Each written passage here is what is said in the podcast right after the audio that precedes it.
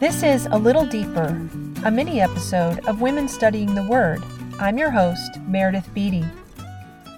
Hey everyone, thanks for listening to another one of these mini episodes I'm calling A Little Deeper. My goal in these little episodes is to tackle some questions that I might not have time to address in the main teaching episodes. Things that, if you're like me in your study, they make you stop and wonder and maybe ask some questions. They might be things that have troubled you for a while and you were afraid to dig into them to find the answer. Maybe you were asked you asked yourself, I don't know how to answer this question. In the past two episodes of the podcast, I've gone through studying Psalms 1 and 2, and there's one thing that popped out at me as I studied Psalm 1 and I didn't have time to discuss it. Psalm 1, if you remember, has a beautiful description of the righteous man or the blessed man. It says this But his delight is in the law of the Lord, and on his law he meditates day and night. He is like a tree planted by streams of water that yields its fruit in its season, and its leaf does not wither. In all that he does, he prospers. Now, the question comes right at the end. Here's where I think there might be some questions. Did it pop out at you as it did to me? In all that he does, he prospers. What is this? Is this a promise that if I meditate on God's word and follow him, that I'm going to prosper in everything I do? Is this a guarantee of some kind of material prosperity? Well, you might go to other translations to see if there's another wording, but they don't really clarify the issue. New American Standard says, and in whatever he does, he prospers. NIV says, whatever they do prospers. And the CSB says, whatever he does prospers. So, in some, the focus is on the man prospering, and in others, the focus is on the things the man does prospering.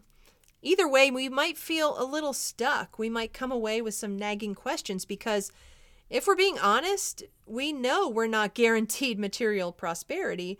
If we have a decent knowledge of church history and of the lives of the godly people around us, we know that those who have followed Christ have suffered. Some of the most godly men and women are the ones who've suffered the most.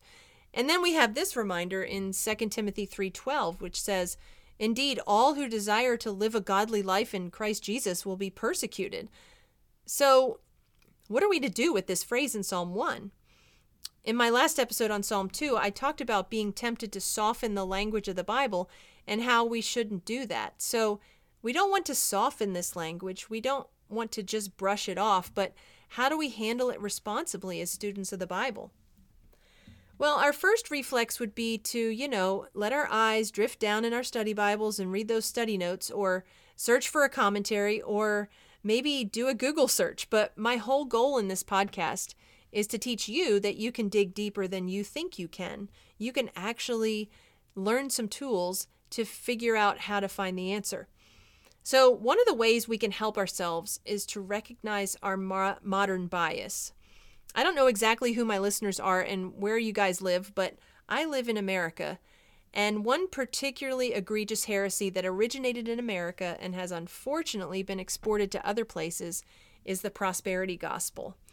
If you're not familiar with the prosperity gospel or not you're not sure how to define it, Listen to how Joe Carter from the Gospel Coalition defines the prosperity gospel. He says, The prosperity gospel, also known as the health and wealth gospel, or by its most popular brand, the Word of Faith movement, is a perversion of the gospel of Jesus that claims that God rewards increases in faith with increases in health and or wealth. And even though I thoroughly reject that heresy, and I hope you do too, I would be a fool if I thought I read my Bible completely uninfluenced by it. I talked about bias and reading with awareness last season in an episode called Reading Well. You might want to go check that out if you want to learn more. But my point is that when I read this phrase in Psalm 1, because of my bias, because I'm probably being um, unconsciously influenced by the thinking of the prosperity gospel or just, you know, the American ethos in general, um, I almost immediately think about material prosperity. So, one of the most important things I can do with this verse is to recognize that bias and then let the Bible correct it.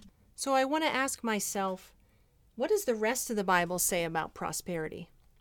Well, the prosperity talked about in the Bible is sometimes material, Solomon was one of the richest men on earth, and God blessed him with that. So material prosperity isn't evil.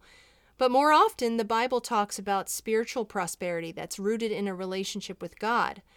Job is an example of this. He lost everything, wealth and health, but in the end, he found that only in knowing God was he satisfied.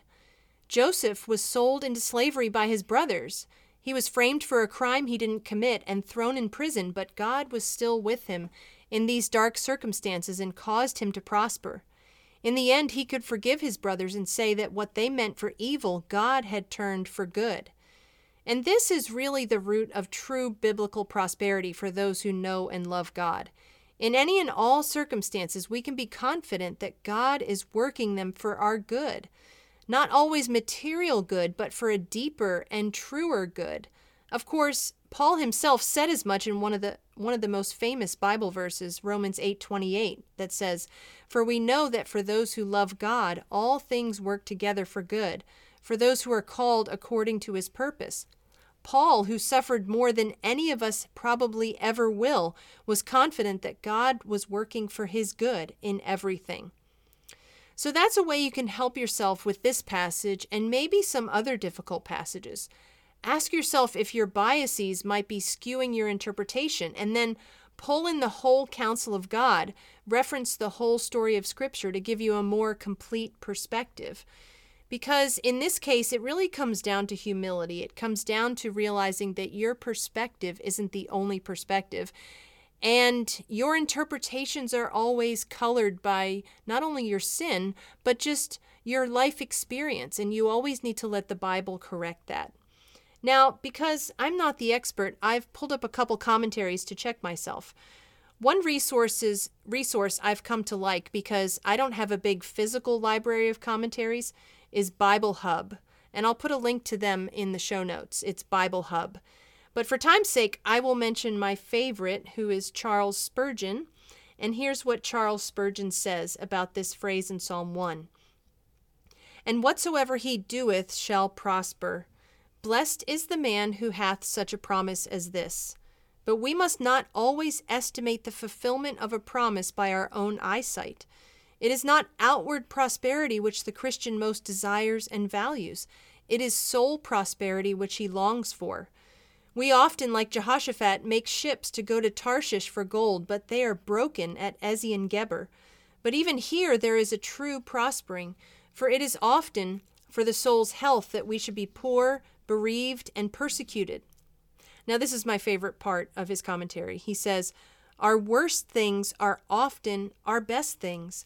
As there is a curse wrapped up in the wicked man's mercies, so there is a blessing concealed in the righteous man's crosses, losses, and sorrows. The trials of the saint are a divine husbandry which by which he grows and brings forth abundant fruit. Now, you gotta love Spurgeon. He is one of my favorite old dead guys.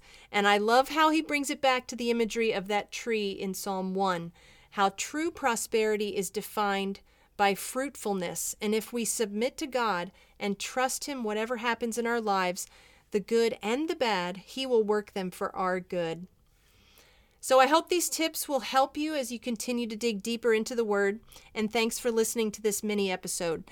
If you if you have any questions or just want to let me know what you think of the podcast, I'd love to hear from you. You can do that through Instagram at Women Studying the Word or email me at meredith at womenstudyingtheword.com. And make sure you're subscribed to the podcast because in two weeks we'll be studying Psalm 23. But wherever you are on this journey of studying and understanding the Bible, you can go one step deeper, and I'm here to help. See you next time.